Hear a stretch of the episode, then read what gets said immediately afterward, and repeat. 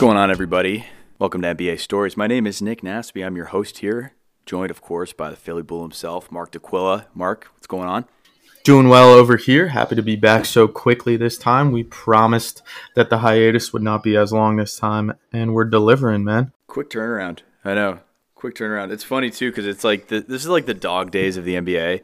You know, like we're starting in like the lull time between uh, out you know the beginning, then you got a little bit of a build up when you start to see like the teams playing better until Christmas, and then after Christmas, now it's like a lull until the All Star break, and we don't know what the All Star teams look like. I think in a couple weeks we should start to talk about All Star snubs. Um, I, I, mean, obviously when the teams get get uh, selected, but I also want to talk about who we think the snubs are going to be and see who who who we're right about. Because I feel like there's going to be a lot of guys who should be on this team who are not going to be on this team, and it's going to be pretty interesting to see it. I mean, like let like let's look at last year, like Trae Young. Didn't make any sense in the world for him to not be on the team, but he wasn't. Yeah, you, for like what reason? You know, you see his dad is already like campaigning for him on Twitter this year, even though he, it's a joke. Yeah, probably has, isn't gonna have a shot. It's a joke that he that he didn't make it last year. Yeah. I mean, like what like what are they thinking? This kid's averaging like 29 and what, 9? It doesn't matter what team he's on. This not this isn't for the MVP. This isn't for first team all NBA. This is for an all-star game. You're putting in guys who just like really didn't deserve it as much in my opinion, including maybe Julius. Not to say any which way with that, but possible. Who cares?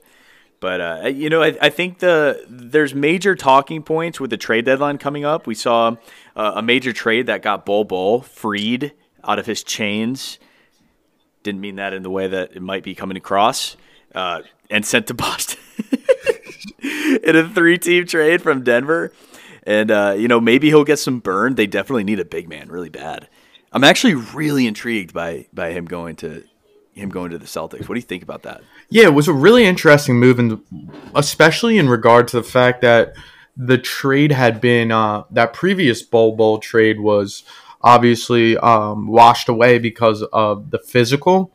Um, so now you're looking at Bol getting surgery, and he's going to be out a couple of months. So I think the Celtics kind of looked at this as like a, a buy low situation where they say, hey, we can get him for even cheaper than he was traded for just two days previously we're not really in a situation right now where we're ready to roll and win this season. They have looked pretty bad. So why not go for that long term play with a guy like Bol? I also thought the the Bryn Forbes add for Denver was interesting. He's a decent little player. Um, I was surprised to see San Antonio make the move that they did. Uh, I think they got Hernangomez back as the only piece, really, but Forbes is a decent little scorer for them, and I think he'll be important for the lack of three point shooting that Denver has around Jokic right now. I think the Spurs are finally in a position where they're considering a rebuild. It's been an interesting yeah. situation just because they've lost all obviously their big three. They're not the same team that we used to see however long ago. But the fact that they have Popovich there has really just been like, yeah, you still have this coach, right? You still have this legendary coach who's got who's brought you five titles you still could do something regardless of who's on the team because of Gregg Popovich. And and I think we've actually kind of seen that happen, right? I mean, LaMarcus came in and played at a high level and they were still a fringe fringe playoff team consistently. Like DeMar was there playing well. And even when those guys left, now you have like Dejounte and Bryn was there and they have they had like a couple guys, even Lonnie Walker's playing yeah. much better than I think people anticipated from him. And it was very interesting for me, at least, to see that because I'm like, wow, is he really going to make this fucking team good again? but you know, obviously this year they haven't performed 16 and 28 as as we stand right now. Maybe it'll change by the time this actually comes out, but you know, it's not going to change enough for it to be a different story for San Antonio. They haven't really been relevant in a while. So I, I think you know, moving on from Bryn Forbes, it's obviously not going to be a, a, a franchise changing uh, yeah, move, but he has not. been a double digit scorer for the last three seasons. So I think that's important to bring up too. I'm not I'm not making an exact comparison here at all. Um, but he almost reminds me of like a poor man's Patty Mills in that sense. I was going to say Patty Mills. Yeah, yeah, yeah, So I think same size, exactly, and like same sort of role. So I, I like the move a lot for Denver. That was the I, I, thought they were one of the underrated winners in that trade. I mean, we're, we're all just excited about the trade deadline, so we will talk a lot more about this move than if it had happened um, a month from now. But I, I, just thought it was interesting on a lot of levels. You know, it's funny that you bring that up, the Patty Mills thing too, because like while you were talking, I was looking this up He's 33 now. In his prime, you know, winning championships with the with the Spurs early on. I think he was on that 2014 championship team. And so if you think about it from that perspective, like he he played he's averaged double figures 6 times now. He's averaging double figures this year too. On this Brooklyn team, starting the majority of the games that he's played, he's averaging 13 a game as a 33 year old, more than he's ever averaged in his entire life, his entire career and it just really shows just like the role aspect of the San Antonio Spurs because it's like, yeah, you're gonna do this thing for us, and you're not going to be out let out of the box for us, and you're gonna have to do it specifically, you know, in this particular way, or else you're not gonna have a place on the team. And I, I think it's just so funny how that happens to a lot of players. Like, imagine if Kawhi was still on the team. First of all, how great they would have been for yeah. how many more years, right? And number two, let's just look at Kawhi's numbers for the past like five seasons, right? Since he left the Spurs, even on the Spurs, he was averaging like 25 a game, right? But the last season when he got hurt, he was down to 16. But Toronto 26 and a half, his first LA year 27, and this year before, and last year, sorry, he was averaging about 25, more than he's ever obviously averaged in San Antonio. But you have to consider from that perspective too, somebody like Tim Duncan who just like knew his role, right? He knew what was assigned to him the entire time he was playing in San Antonio. Imagine like what he would have done on a team that would have required more offense from him. Easily 30 a game. Easily. I mean like the the, the movements, the fundamentals, the footwork, it was so flawless. There was nothing you could do to stop Tim Duncan and now it's like now we look back at it. It's like yeah, he's, he's got what four rings, five rings and uh, an average of about 22 points per game is for his career, and he easily could have been at least seven more of it, but he just didn't want to. He didn't care. You know?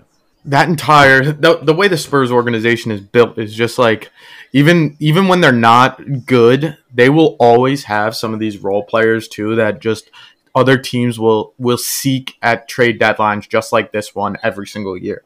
You know what I mean? Like they just have you're you know you're getting a guy from a, a well built program, a great coaching staff who's going to be able to fit into whatever role you need them in. Even a guy like Derrick White coming out of college and really in his early years in the NBA, I didn't think anything of the guy, and he's he's developed into a very good player in his own right. It's like they they go pretty deep on the roster. Keldon Johnson every single year. It's like these guys come out of nowhere, and I don't know if they're going to end up with the most successful career with the Spurs because, like you said, they're moving into this rebuild. But these are all guys that are going to get moved in trade deadlines soon and and have significant impacts on other teams. Well, and I think that might be where the where the management is going with San Antonio. It's like Pop's clearly closer to the end than he is to the beginning of his career and who knows how long he's going to last. You know, maybe this is his last season. Knowing the Spurs, like he's not going to make an announcement until it's actually happening. yeah, so, no. you know, it might be his last season. He hasn't fucking said anything about it yet, though. You know, so th- I think the big thing about the Spurs, this innate ability that they have in terms of an actual rebuild, is that they have these pieces in house that they that they build to be such consistent role players that they turn into really valuable trade pieces by themselves. So they can basically like take somebody, say you're going to the Spurs, you're going to play on Gregg Popovich's team, you're going to play this role, you're going to get really good at playing this one particular role so you know exactly what value you bring to a team down the road and now you turn into a trade piece. You know, so I, I, think that's a really interesting concept for this. The reason why they were able to throw their hat in the in the basket for uh, you know for this in this trade, this three team trade that we just saw, is because of that. I think that's a, a great example of that happening. But it's always been the case for them. They just haven't had to. They haven't had to make the trades because they've been so good. They're like, "Fuck you, we don't want to get rid of our people."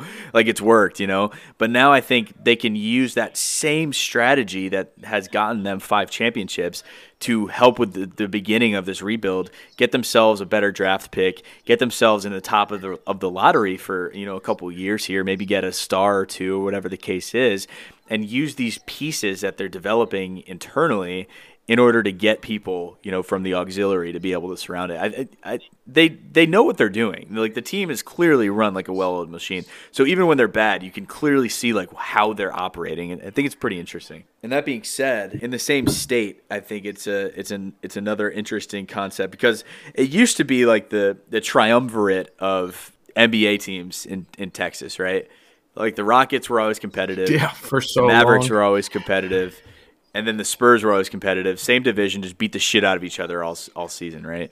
Throw the Grizzlies in there once in a while. Obviously, the Pelicans were usually pretty shitty, but it, it, it's been really a very interesting dynamic as we've seen it in the Southwest Division right now for a couple reasons. We talked about this one last week. You know, the Grizzlies are clearly by a wide margin the best team in that division right now, and uh, and the number three team in the in the West. You know, all, all around, and it's all led by Ja Morant. We went into him last week, so we'll you know we'll we'll we'll leave off the kudos to him because I think it's going to be way too consistent if we just do it every week. Yeah. And uh, but they are right now the number three team. They've actually increased in position standing since just literally Saturday, the last time we recorded. And now the Spurs, they're bad. The the Rockets are bad. The Pelicans are obviously bad. And the only other team that's really competing with them for that division title is the fucking Mavericks. And as we were talking about before this, before we started recording here, Mark, the Mavericks, they're not looking terrible. They're not looking the best. But I think the big thing that should be a concern for a lot of Mavericks fans is just just how out of shape Luka Doncic is clearly right now. I mean, have you noticed that when you see him play? Yeah, you just notice that he's he's not. I mean, I remember running these podcasts last season where it was the way we're talking about Ja Morant right now and how we we need to like stop ourselves from getting into a half an hour discussion about him every single episode is how we were talking about Luka last year. I don't. It, it's just not been the same sort of dominance, and I mean, in the longevity of a career, not every season is going to be like that. Um, but it is a little concerning with the expectations he had coming into the year. And I almost think it might be more concerning when you look at the fact that the team is six games over 500 and the five seed in the Western Conference, and Luka is playing the way that he is. Because in on one hand, you look at it as where could we be when he elevates that game, but on the other, you're looking back like, huh, are we playing better as a team with him taking a lesser role and maybe working into less of a me me me scorer and more of a distributor in this offense or is this just purely really a luck situation where they've lucked into a couple wins and the more that the better Luka plays they're just going to get only get better. I really don't know in this situation because Jalen Brunson's proven in the time that Luka's been out this year to be a very underrated player in this league that's only going to continue to improve. And he's, he's definitely their most valuable player so far this season. So I, I'm interested to see how it goes because this is looking like a team that's destined for the playoffs. I know we have the Clippers are going to come soaring back at some point here soon when PG and Kawhi return. But I would say the Mavericks are probably going to be in that playoff picture when it really comes down to it. And if Luka gets hot, that's a dangerous, dangerous team. Uh, I did not expect them to be the five seed in the conference at all this season, let alone with Luka only averaging what twenty points a game right now. It's it, it has not been all that impressive. Also interesting to me coming from from from this team, the way that we looked at them. It it all started for me when I try I, I used them on on 2K one time and it was like yeah I can watch them and kind of see the fluidity of the game but when I played with them I was like holy shit you get past like Luka and KP and this team is like boring as fuck. Like I have to turn auto subs off because like I don't want to play with them so with these guys on the bench because it's so shitty. Like where do I go with it? Tim Hardaway Jr. Maxi like, Kleber Reggie Bullock you know like there's so many there's so few pieces on this team outside of those two besides you know KP and Luka that it's almost inevitable that somebody else is going to like kind of step in and start to play at a high level. And I think that Jalen Brunson took the took the reins there and really is starting to. Initially, he was leading the second team, but now it's kind of like you kind of have to start his ass. You know, yeah. averaging 16 a game you have to start a guy who's going to give you 16 a game in a slow down pace, which is clearly the best style for the Mavericks. I don't think they're a run and gun team in the slightest. And uh, you know, you have to start a guy who's going to be giving you those that kind of production. And and so it's been a very interesting concept with that. I mean, the Mavericks are notorious for overpaying, so Jalen Brunson, I think, knows that, and it's been kind of reported that he's looking for upwards of eighty million dollars on a four year after this. So that might be a little bit too much too too soon. Who knows? But it, the the the truth of the matter is that everybody's going to want a point guard like this, so he might be able to pull a leverage card on them and say, "Hey, this is what I'm asking for. This this team's willing to give it to me. Are you? You know, see if they see if they're able to match that offer sheet." But I, I you know the big the the major thing that I wanted to talk about talking about these Mavericks is just listen, man, like Luka averaging 24 and a half points a game we it's hard for us to sit here and say like oh that's so bad right? That's so bad. 24 and 8 how could you be so shitty right? It just doesn't look as good. He doesn't look like he's fluid. He doesn't really look like he knows where he's going with the ball anymore. He's not he he's not as as I, I would say he's not as um confident in what he's doing and I think a lot of it has to do with his his attitude and his arrogance. I don't know. Do you, do you agree with the the fact that you know he might be a little bit too much of a blue chipper at this point? That's what's really interesting, and you know you have to you have to expect that if you're a guy like like Luka, as you're coming to the league with this dominance, this new style we really haven't seen in a long time. Teams are have committed this season to showing maximum attention, everything they have, putting it all on Luka. That's why it's kind of worked out almost in the in the Mavericks um advantage, you really haven't noticed massive differences in their in his plus minus on the court. It hasn't been like a huge problem that when he's on the court, but it also hasn't been like this massive uh, increase in the team's play. They've really held up well all season long with or without him. And I think that that sort of speaks to that. They have all this attention on Luka, and other players are sort of able to do their own thing around that the problem is I don't think Luka is really he's Luka's really going to have to adjust from that. As you come into the league in your your third year, that's what that adjustment period where teams might start to figure out figure you out a little bit and you're going to have to evolve your game. And I think that's what we're going to have to see with Luka in the next couple years is how he does that. Um, though I will say another thing with this team too is it's Jason Kidd's first season, so I'd be interested to see as it goes on how is he going to help Luka along with this.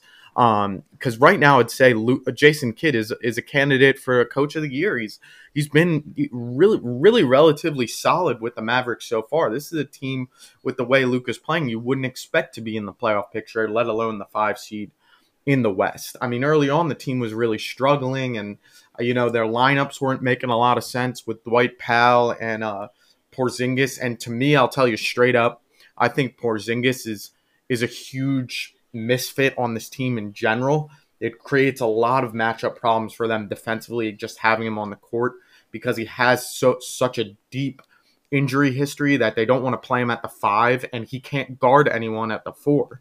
So it's created a lot of problems for this team. Dwight Powell isn't exactly the five that they want to start, but they are kind of end up in this no-win situation because he can at least guard a four if you need to. Um, I, I just I, I don't know. It's a team that I still don't see great potential with um, long term, but I think Luka will turn it around more and you're going to start to see the rest of the team maybe fall off if that no seven foot three player should be shooting 45% from the field. That's that's ridiculous. You know he's at 29 from three five five threes a game because I, I, I talk about this when I talk about the stretch big position, you know, from from Rashad is like it is by far the most frustrating position on the court, where it's like you are a seven foot three, basically center. Why the fuck are you twenty five feet away from the basket? What are you doing? Why are you not closer in, at least from the mid range, dude? Like, why are half of your shots a game from three? That makes absolutely no sense to me. And it, it baffles me that no one has been able to kind of get that through his thick brain that, dude, this is going to be the, the downfall of your career. If you have a bad season, you're going to look like you have absolutely no value on a fucking team. He had a good start to the year. You know, he was his usage rate was relatively similar, but he was seeing increases in efficiency, increases in scoring, increases in just general like happiness on the fucking team. And now we're going right back to just general fucking Porzingis. Just like back to normal Porzingis, where you you think everyone knows that there's just something else to get out of this guy, but he just chooses to not do it. He just chooses to step away from the basket. That's why no one's threatened by the Mavericks right now. They have two stars who just like they're they're stuck in their own ways. And Luka's way is like basically MVP mm-hmm. caliber basketball. All he needs to do is work harder in the offseason. Just work out, dude. Fucking run. Do some cardio don't be out of breath by the fucking third quarter. If you're going to play 35 minutes a game, play them all hard and and to the best of your ability. You know, do better at at uh, at scanning. I mean, this is he's so natural when it comes to being able to view the court, right? And the only thing that happens for somebody who's naturally gifted at a certain aspect is that when you get tired, you lose that natural ability because you're now overwhelmed by the fatigue. And this is what we're running into. And it's not like it's happening every time. Again, he's averaging 25 points a game, but it's enough of the time for it to be less a diminished capacity for his abilities and just more for us to be able to say, oh shit, Luka's about to fall off. Mm, obviously, that's a very uh, inflammatory claim, but ultimately, like, is this going to be where the ceiling for Luka Doncic? I, I truly hope not. He's only 22, right? But as you go forward, is he going to just be a brat, an arrogant little brat? Or is he going to get his shit together, get over himself, and start working hard and realize that it's for the team now? You know, because again, that's just the big difference between him and Dirk. And what bugs me the most is like, you would think Dirk would maybe be able to input some wisdom into him. Is like, dude, have some humility, do this shit, you know, like it's like it's your lifeblood. Play like you have a chip on your shoulder, even if you don't, you know. Going to the Dirk comment too, uh, if for those that don't know, his number was retired. I want to say it was like two weeks yeah. ago against Golden State um, in Dallas, and that was some of the easiest money you could have made all NBA season long. I believe the Warriors were like five point favorites. They're playing hot as hell. It was uh, right before Clay returned. They're like five point favorites in Dallas. Dallas played the hardest game I've seen them playing since Dirk retired. It was it was unbelievable. They beat them outright by like ten or so. Um, easy, easy money to make right right there. But uh, definitely want to put some respect on Dirk's name and that jersey retirement. And I'll ask you a quick question here, Nick, because um, I I was discussing it with somebody at work the other day, talking the career of Dirk Nowitzki in the grand scheme of things. Has a championship, a single championship, ever meant more to one player's legacy than the 2011 Dirk Nowitzki Mavericks championship. And I think you know, with that question, I think it's important to to really bring to light a couple things. First of all, we have to talk about where Dirk came from, right? So, you know, 1997, 98 in that range, he got drafted in 98 he was this 19 year old German kid who nobody had ever really seen play. You, you got to think for anybody who's listening, there was a time before Dirk, and Dirk's the reason why it's like this now, where nobody knew what the fuck these European guys were. We didn't go over there. We didn't have a, a, a, massive scouting presence in Europe. We didn't have the internet. We didn't have Twitter. We didn't. We you know there there was barely anybody online at that point we weren't understanding like the kind of game that the Europeans were playing. And back then, it was such a different style that it didn't really even fit with the NBA anyway. And so when he came over as a 19 year old, like he didn't really even want to be there. What happened was, you know, Don Nelson, who was at that point, you know, the GM uh, and the, you know, he was in the coach also of the of the Mavericks, was uh, they were running a they were running a, a shoot around when Dirk was was there, and they saw him play and then they were like, "Oh fuck! Like we have to we have to keep this guy secret." Like bad, really bad. We we cannot let people know about him. And so what was coming up later was the under nineteen championships uh, for for uh, for FIBA, and they were trying like desperately to make sure he didn't play in it. And obviously he went to play anyway because he loves Germany. He loves playing for his, his home country, um, and and he just like absolutely murked it. And so when that when that uh, when that draft was coming up, there was a lot of fan, a lot of furor around like, is Dirk going to be a top three pick? You know, or is he going to drop to the 15th pick? Like nobody really knew what was going to happen with Dirk Nowitzki obviously in 98, you know, Olowokandi, one of the bigger busts of all time, is the number one pick. And, you know, you're going down, you're seeing a couple names. Like, I think Jamison was in that draft. Uh, Paul Pierce came after Dirk, but there was a couple good names. Vince Carter, obviously, was in that draft too. And so it gets to number seven, or I can't remember if seven or eight for, for Dallas. And they are uh, trading with the Bucks, you know, to to get that pick, and they take Dirk and they get Dirk in that in that way. Um, they didn't think they were going to have him at that point, but they did, you know. So like that's that's like a lucky, lucky move by Dallas. This is before Mark Cuban even had the team owned. So he goes to Dallas. He's this like gangly German kid in America, basically for the first time, doesn't know anybody, doesn't like like being in America. It was the lockout season was his rookie season too, so he's playing in Germany for the first half until they tell him like you got to come over now, like we need you now, you know. So like now fulfill your contract. So he comes over by himself, and if it wasn't for, and I was talking, so I was I was doing a live cast with my, my buddy Fran, uh, the, that game we were doing, we were watching that game and and like and and commentating on it. And I was telling this story because it's an interesting story that Mark Stein talks about, you know, from his perspective of Dirk Nowitzki. He's been, you know, covering him since he was a rookie. That rookie season was Steve Nash's first season in Dallas, too. They had brought him over from Phoenix as he had gone drafted by the Suns. And Steve Nash is like the nicest guy you'll, you'll ever know. Like he goes to every city, he knows 20 people, he knows 30 people. And at that point, Steve Nash was bringing Dirk to all of these different places in different cities and if it wasn't for that and like for him like kind of putting him on his shoulders and saying like I'm going to show you how to be American and kind of get along in this country Dirk probably wouldn't have stayed in the NBA he, he would have hated it so much that he would never have improved gotten to the point that we know him at, as now and gone to a place where we like the legacy now is fulfilled, Dirk Nowitzki. So that's the first thing I think is interesting, you know, concept. Because even if you think about it too, in 1998, Steve Nash was not Steve Nash that we know today either. Like he was trying to prove his stripes in Dallas. People did not really think that he was going to be that good of a player, and he took a back seat for his own progression to help Dirk Nowitzki because he knew how good this guy could have been. And look what it turned into, right? So. First and foremost, I don't think he ever played with an all star. I don't think he ever played with one All Star. I think there might have been one or two. I, I genuinely can't remember. Uh, I think Josh Howard might have gotten one when he was on the team with Dirk, but ultimately, they never really did a good job of putting anything but auxiliary pieces around Dirk Nowitzki.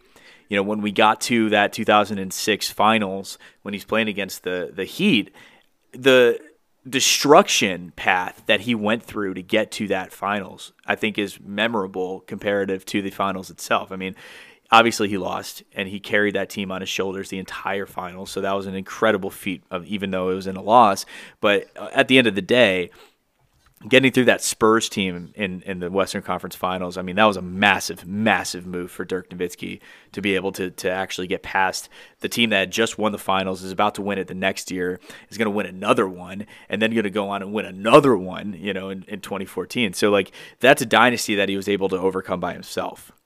So we have this Dirk team, you know, doing what they're doing, kind of toiling in the middle of the Western Conference, sometimes going up to the number one seed. And when, then we get to 2011, right? And this is what you're talking about, right?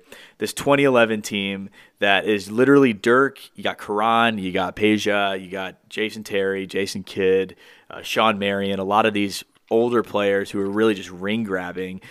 And it's all just around Dirk Nowitzki and they get to this finals and i think mm-hmm. again you know talking about the that the path that they they drove to get to the finals getting through like they had to go through the lakers they had to get through a lot of these great western conference teams in the 2010s to get there and they get to this finals and everybody and their mother is rooting for fucking dirk and the mavericks you know because we hated that heat team. I don't know did you hate that heat team? That was the first year lebron yeah, it's I the Heat team, the Big Three Heat grew on me, but in that first year, I'm like, fuck this guy, fuck him. He left Cleveland. You know what I mean? Like that was the the Mavericks were America's team that year, and I think what's really important to note too is that. Eh, it, it was a really rare situation for Dirk where he was 33 years old when he wins that championship it went on to prove that that was very clearly his last shot at it. You know what I mean? He was going towards the back end of his career at that point, gets this one last shot that it's wasn't exactly like you mentioned all, all the ring chasers on his team that he played with. He wasn't he's ends up being the one that needs the ring the most and he is the exact opposite of the ring chaser on this team. He's the guy leading all the ring chasers and getting them where they need to go. It, it really was one of the most impressive put your team on your back situations I, I I've seen in my era of watching basketball. Um, just watching a team that you really didn't seem like they had any business winning the championship that year get carried by one of the greats of all time. That's why I think it just meant so much to his career. I mean, he he went on to say later later on that he was prepared to not win a championship when he looked at the longevity of his career and at that point being 33 and the team he was on and what was going on with all the super teams around him at the time. He had he was quoted saying that like one of his favorite players of all time was Charles Barkley and he was prepared to be in that category of the what if and the guys who never won the championships. So I feel like it was almost a bonus the way he looked at it that he won that. And I think as that playoffs went on and he ended up being in the situation he was, it added to that motivation of I can I can get a championship on my resume. And, and I just think it speaks to so much of the player that he was.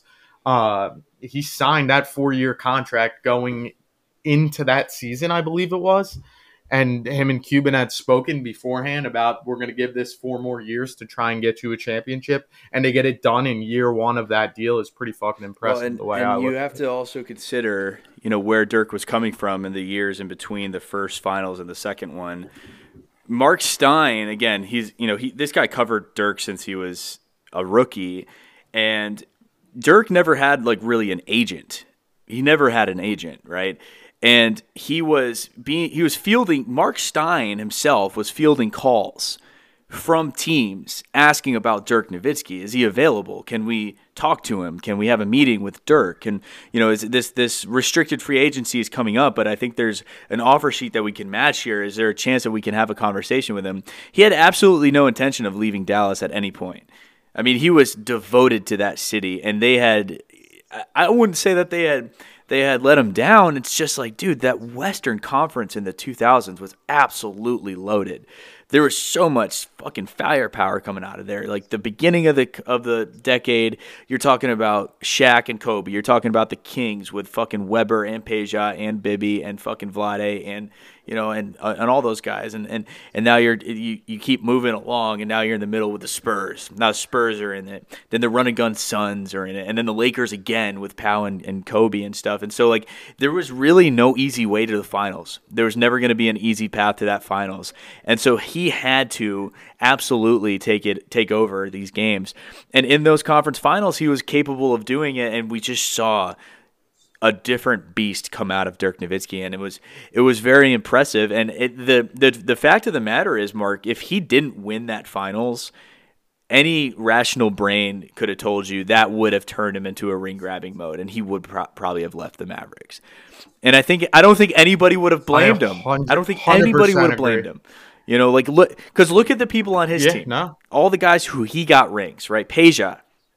Peja got bullied by the by the Lakers for three consecutive years. You know, in, in Sacramento. Look at look at Shawn Marion, these running guns that got their the shit beat out of them by the Spurs. You know, Tyson was on the was on that team. Fucking Jason Kidd, who was running the gauntlet, just the same way as everybody else. And so, it it really was a team of just like misfits and Dirk. And it just showed the greatness of Dirk Nowitzki and what he was capable of doing. And honestly, you know, we can go into the fact that LeBron played one of the worst finals by a great player that I've maybe ever seen. It was amazing to watch it. He clearly wasn't ready for the moment. That's okay because he was later. So I don't think anybody can really fuck fuck with him about that one because he, he got there eventually. like like it got there. But dude, I mean, it was it was a very interesting concept. To back to your initial question is one ring as more as important to a legacy as as that one. There's a couple that I was thinking about that I think were were as important to legacies. Like Bill Walton's in '78. That one was pretty important because nobody would have known just the pure greatness of Bill Walton if it wasn't for that for that championship. It was an immaculate season. He was the second greatest passing big man of all time. Um, probably third when it's all said and done with Jokic, but you got to put Bill Russell in front of him right now and uh, and you know we didn't we we got to see that in that one year. Obviously, neither of us got to see it, but like it, it is on record now that that season happened, right? With Mo Lucas and all those guys. The other one that a lot of people uh, don't talk about as much because of just how great this guy is. He's a fucking logo. You know, Jerry Jerry West got his ass handed to him for the entire '60s. People don't realize that. I'm fairly sure eight of the 11 championships that Bill Russell had were against the Lakers. Like six to eight of those championships were against the Lakers and Jerry West. So think about yeah, six of them, six of them, and the seventh one he fucking won it finally in '72. Imagine going up against the same team in the finals year and year and year after year after year, and getting beaten every single time. Could you imagine that kind of fucking devastation in today's day and age? Couldn't imagine it. In my you know for me at least. But a lot of people don't know it because of the time frame of when it was, and also the fact that you know Jerry West is one of the greatest players that we've ever seen but he just kept he could not beat the fucking Celtics because it was just the Celtics, the greatest dynasty of all time. What do you do, right? And when that become when the other thing is when that becomes a habit, and that's why I'll I'll add one one more to this list of most important single championships. When you're losing to that same team over and over again, I think that can be a real legacy buster because it's like it's almost like that you've you were given the chance over and over again. You could learn from your mistakes. You had so many chances to to learn from that, and you were ne- you were never enough. That's something that could really hurt a legacy, and that's why I think LeBron, for as great as he is, and that nobody will ever really question his legacy, that championship in Cleveland in the middle of the Warriors dynasty meant so goddamn much to his his career as a whole. I don't think no matter what he goes on to do with the Lakers and beyond, it would never ever be even compared to Jordan if he doesn't get that win against the Warriors in the three to one comeback. I just think that single championship was so important because if he goes on to just lose that, and what would that have been? Three championships in a row he loses to the Warriors, three or four, I forget. Uh, I I don't know if we ever could even consider him close to Jordan and we can at well, least we can also have the conversation to begin. Uh, I mean, there was two championships with post Shaq for Kobe, right? So he has five total. But if it wasn't for that first one with Pau, we all would have said, if it wasn't for Shaq, if it wasn't for Shaq, if it wasn't for Shaq, for Kobe, you know. And I so I think that's true. a massive, Very massive true. championship for somebody to win there too. So I think that's another one that we should probably you know make a point of at the end of his career, I think it's going to be interesting to see how many more that Giannis wins. You know, this this Bucks team is so stacked, oh, but yeah. like it they just go under the radar, dude. Like and they get to this play to the playoffs and they become kind of you can kind of tell what they're going to do and like all that kind of stuff comes to to to the light and and ultimately I think that he'll probably get another two or three but it's going to be really interesting you know at the end of it if he if he doesn't see what happens there. So you know there's a lot of important championships over the years here. Obviously and you the thing that people don't remember myself you know included because I, I wasn't alive yet and uh, but is before Scottie Pippen and before Dennis Rodman, and uh, I mean, he didn't have Dennis for the first one, but like before they had the stars for the first three championships, my, the resounding chorus around Michael Jordan was like, "Yeah, he's really exciting. He can get you 37 a game for an entire season, but he's you're never going to win a championship with him."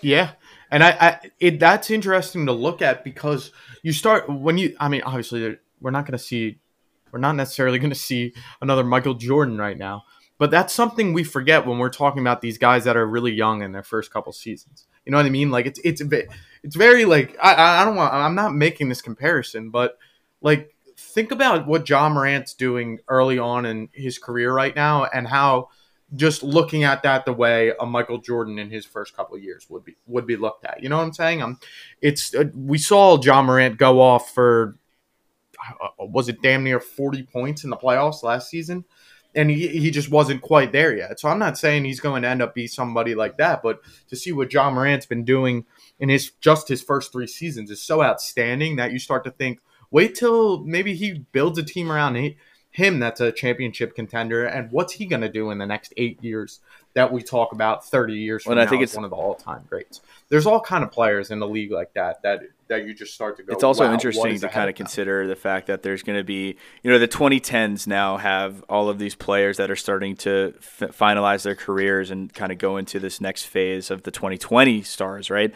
So like the 2020 2010 stars, you have to consider probably, you know, KD is one of those guys. Steph's obviously one of those guys. LeBron is transcendent. Yep. So like, at, where would you even fucking put him at this point? is he is he twenty two thousands or twenty tens? Who knows? But like Russ is another one.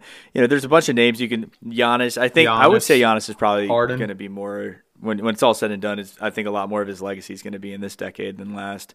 But isn't it crazy that he was on um what was it the all decade team yeah. that came out he was on the well he was also the 70, to... 75 he was on the 75 which is yeah. nuts to me because he's only 20 like i'm wild. older than Giannis you know so it's crazy you know by by a few months that but like crazy. it's still crazy to think about the fact that i'm older than him he's just entering the traditional like prime years now right? Usually primes anywhere from like 27 to 30 in that range. And then after that, it's like peak athleticism, but they start to figure out the game more.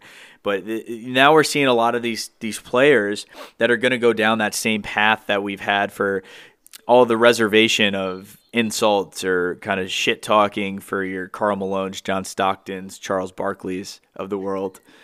Right. I mean, we're looking at somebody like Carmelo, never won a championship, probably won't win a championship. This might be his last season. Who knows? Russ is going down that path right now too. Chris Paul, I think, is the worst of the of this crop right now. It really sucks to see like Chris Paul being this far in, being that good, and still not having a, a ring to to show for it. I mean, it, it, really shows how elusive the fucking finals can be. Really, I mean, after last yeah. year, like he just put his I, he put everything into it until he just finally just got hurt and just started breaking. Do you? We're changing gears here a little, but I, I just find it so fascinating right now with him. Do you think ultimately, like, if you had to put a hundred dollars on it, do you think he'll get one? Oh, because I th- I think he he is clearly in the best situation, in my opinion, that he's ever been in his career to get one right now. And I don't think he'll retire. I don't think he's leaving the Suns until he retires. And I don't know if he will leave the Suns until well until he physically just breaks apart. Yes, exactly, because they are in such a good position. Yeah, I mean, I think that this is the best shot he's had to win one since he started. Uh, I sure. actually I'm going to amend that though because the Clippers had every opportunity to make the finals in 2015, and he he actually had like probably the worst 30 seconds of a point guard's career for a number one point guard that I've maybe ever seen when he dribbled it off of his foot and like he just forgot where he was during the headlights. But dude, he's a human being. You know, the the fact is if we're going to look at NBA players as gods, immortalized them, yes, there's going to be a higher standard than the average Joe. But at the end of the day, it still is a difficult fucking job to play with those kind that kind of implications. You know, it, it is difficult for somebody to be able to do that. We're not all Michael Jordan. I mean, Jordan's a goddamn sociopath, dude. Like he doesn't have emotions right? I mean, that's that's that's really what it is. He he's able to function at a high level with those kind of odds because he doesn't fucking care.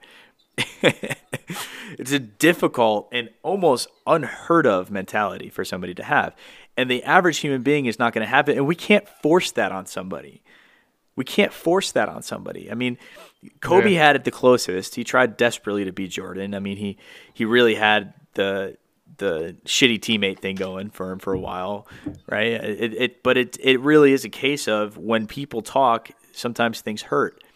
When implications are high, sometimes things are scary, and a human being gets scared, right? And that's that's kind of what we see with guys sometimes.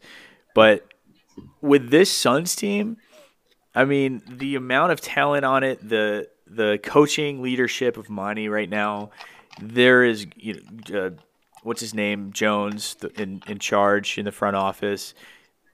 James Jones. James I mean, there's yeah. there's so many good things going on in Phoenix right now that I do anticipate that they're going to make another finals. I, they have finals experience now.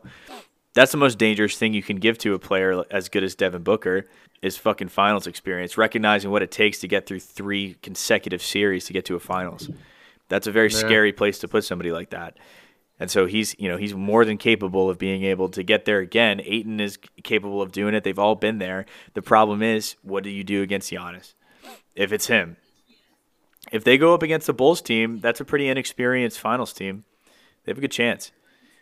But there's, I mean, there's a few, there's a few Eastern Conference teams that could take it this year. I mean, the, the Heat are playing high level. The Bulls obviously are playing high level. You have to, you have to obviously throw the Bucks in the mix there.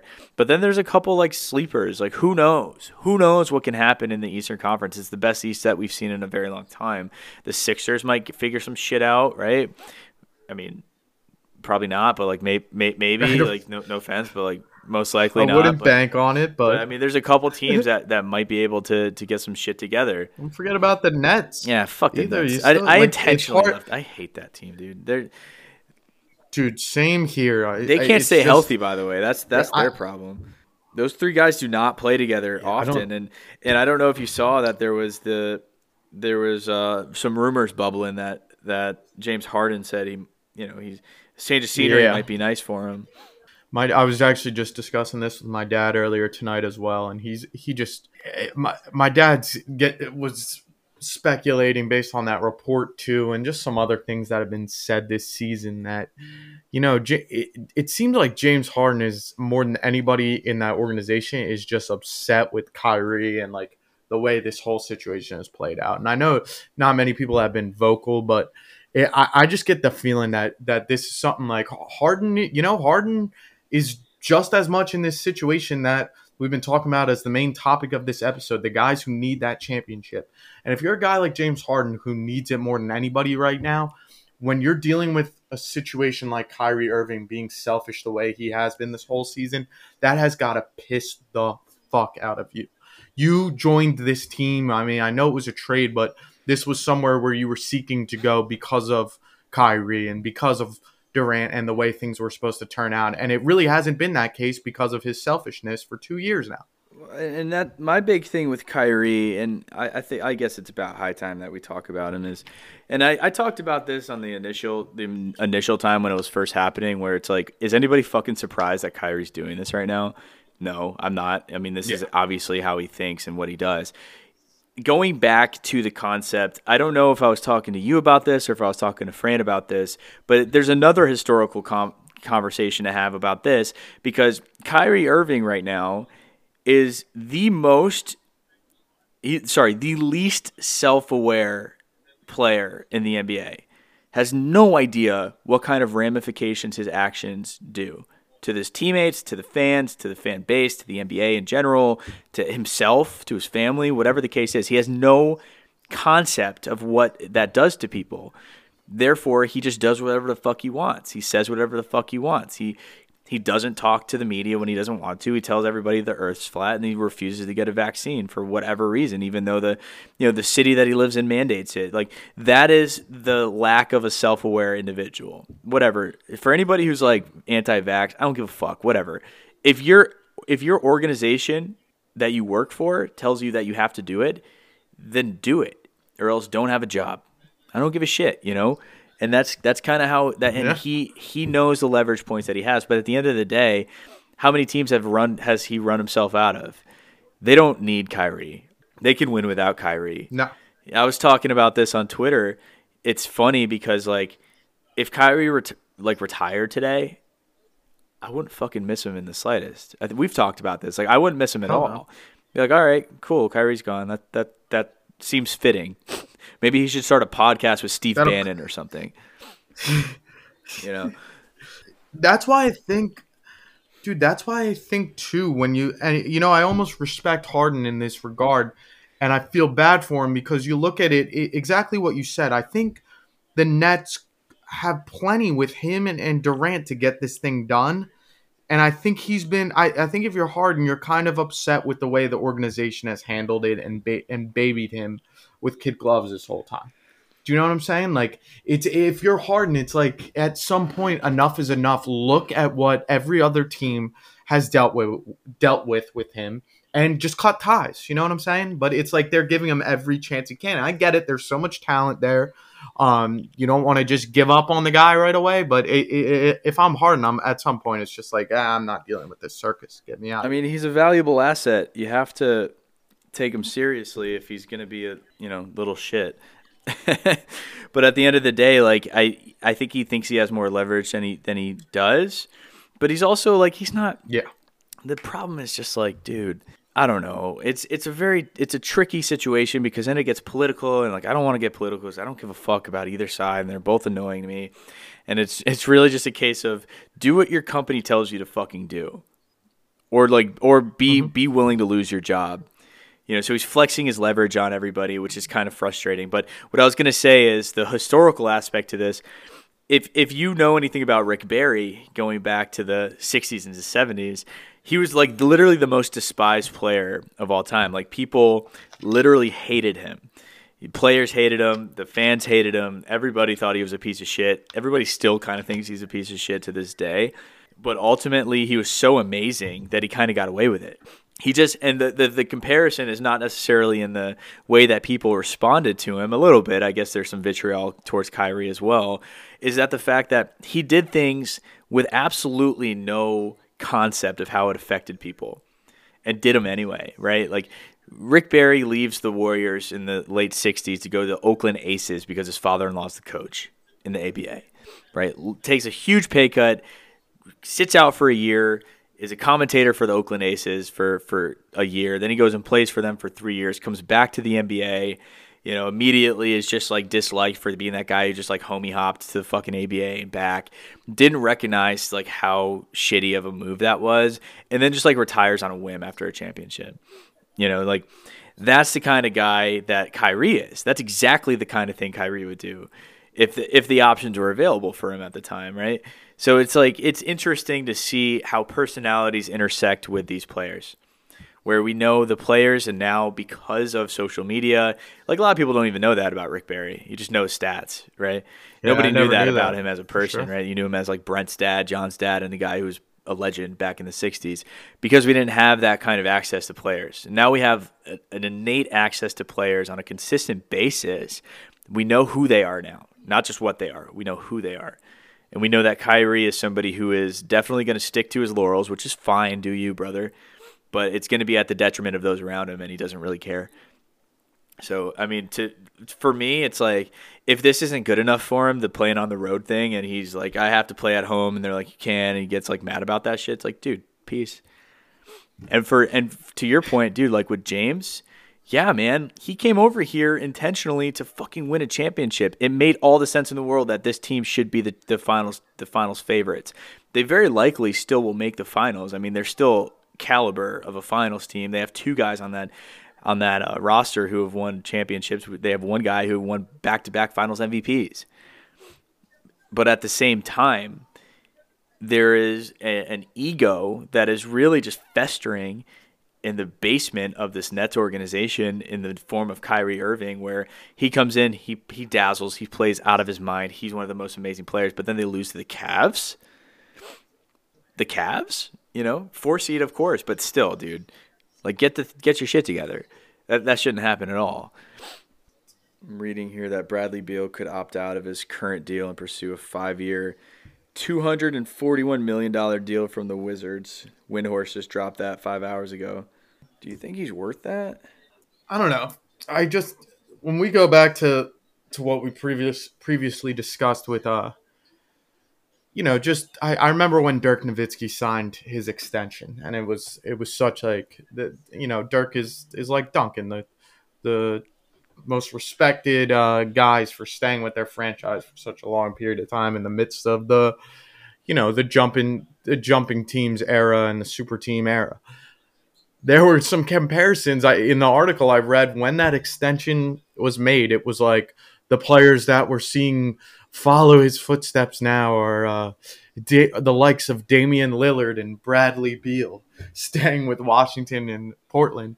And I just find it so funny how ever since that that time period really that the article I read I think was written in like like maybe 3 5 years ago and that's already changed so much as we've seen those two names just floated out there and in, in the trade conversations basically every other week or so. But you start to question at this point, especially in terms of Beal, like is is he legit at this point? Is that somebody that's gonna hunker down and and sign a five year extension with the Wizards? As much as we want to speculate about how great he would be elsewhere, maybe he's not gonna do it. And you know, you can make the same case for Lillard, although I I think he's got to move at some point. I think he has enough awareness there, and I think they're in a little bit more turmoil right now than than Washington really is.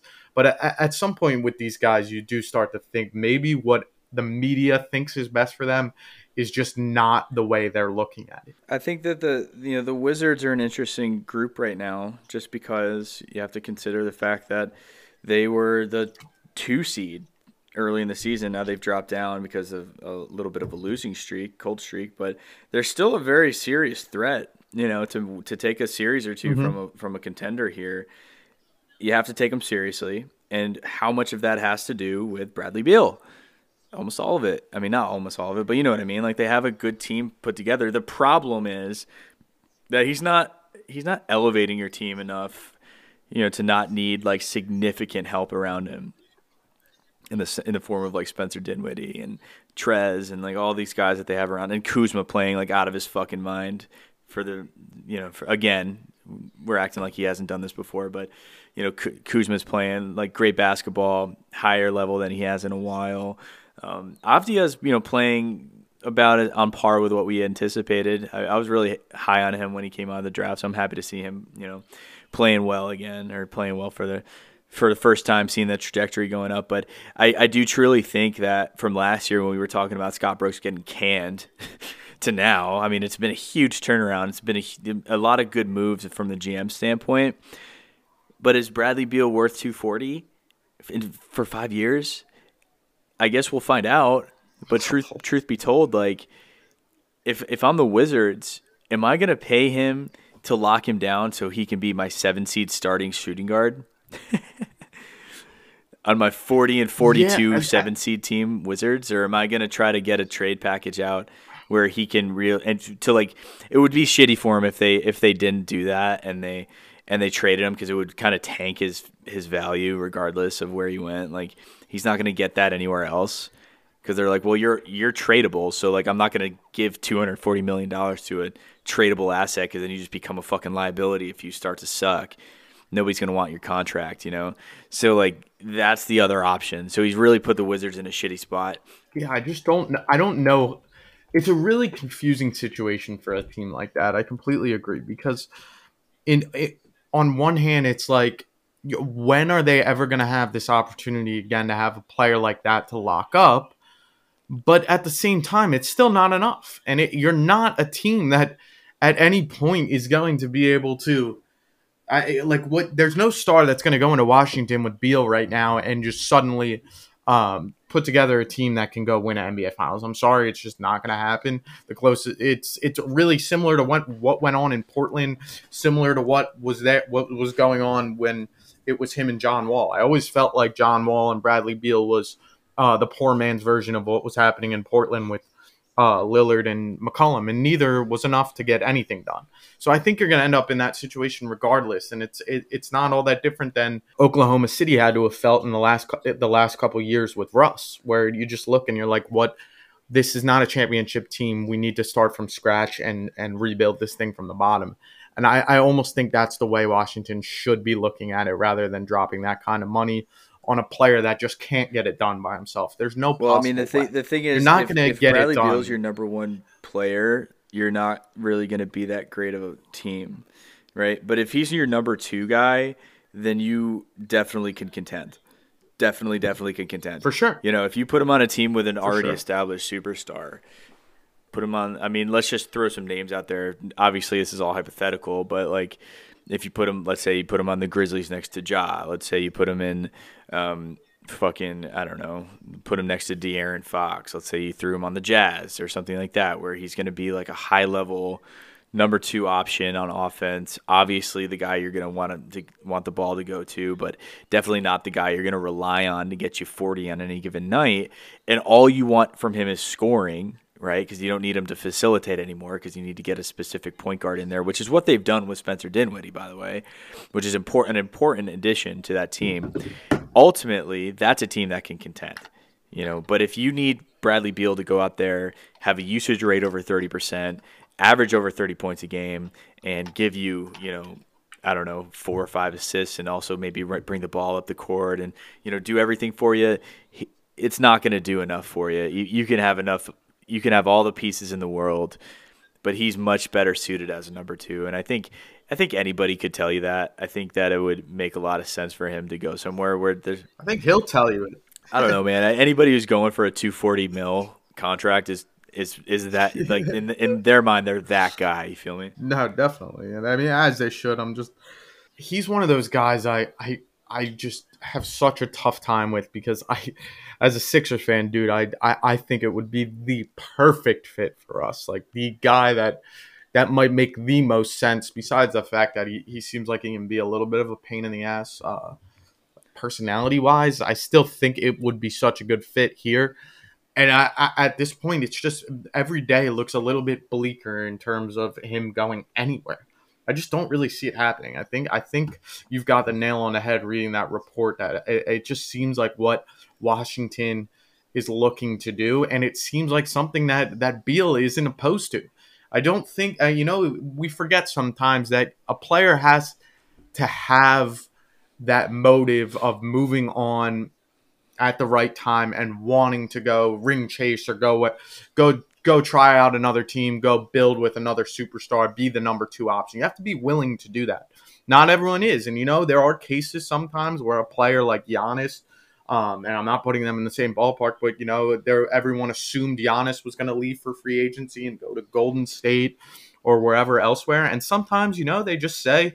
No, I'm, I'm happy in my city. I think I can get it done. And, it, you know, it's not always going to turn out that way, but I, I think every day that that Beal just seems more and more likely to be one of those situations where he's just going to stay. Do you think that Davis Bertans feels guilt when he collects his paycheck? do you think he? Do you think he feels like? He, you mean like Timofey Mozgov or Chandler Parsons? He just retired. Do you think they? Do you think they feel like? I know. Do you think that they feel like actual guilt though when they know that they don't deserve the money they're getting? Or Al Horford. it's it's it's an insane contract that they gave to that guy. I remember talking about it when when it happened. It's like, oh no, that's that's dumb. Oh, you guys are gonna really regret that one. That's way too much money to give that guy fifteen fucking million dollars a year. Like, are you kidding? Dude, you know, it was a really interesting, like, kind of along those lines, but sort of the opposite. Um, I read a report on the Sixers recently that said, imagine they had given um, I always confuse the two of them, but I'm talking about the guy on the the Bogdanovich on the Jazz if the Sixers that offseason had given him the money they gave to Al Horford, it would have turned out so much better for them. He, he was a guy that I really liked that offseason as well. And uh, I think it was him and not the, the one on the Kings that was a free agent that offseason. It was I could be wrong. Bojan. Bojan's Jazz. Yeah, yeah, I think it was Bojan that that I read that about. Bogdan Bogdan's Hawks guy. I, yeah. I would have that would have been the move. That would have been the guy you, you go after yeah. there. That Al Horford. Do you know what's funny? You know they're not related. No, not at all. Just a common name over there or something. Yeah, I guess yeah, it makes sense that they all have that. Yeah, but I don't know. I, have kind of run out of stuff to say. So before we start rambling, do you have a do you have any any uh, key points? Uh, I would just like to give a little uh, score update here on my my boy number twenty one as the MVP chance float out there in Philly. Uh, Joel Embiid has forty seven and twelve in the third quarter right now against the Orlando Magic. MVP. Yeah, that's okay. Forty-seven and twelve. That's all right. Yeah, that's all right. Yeah, it's all right. He's he's okay. Yeah, I'm just mad because we don't have a fucking star on our team. But anyway, I think that's uh, about enough out of me. So if there's nothing else, we will see you guys next week.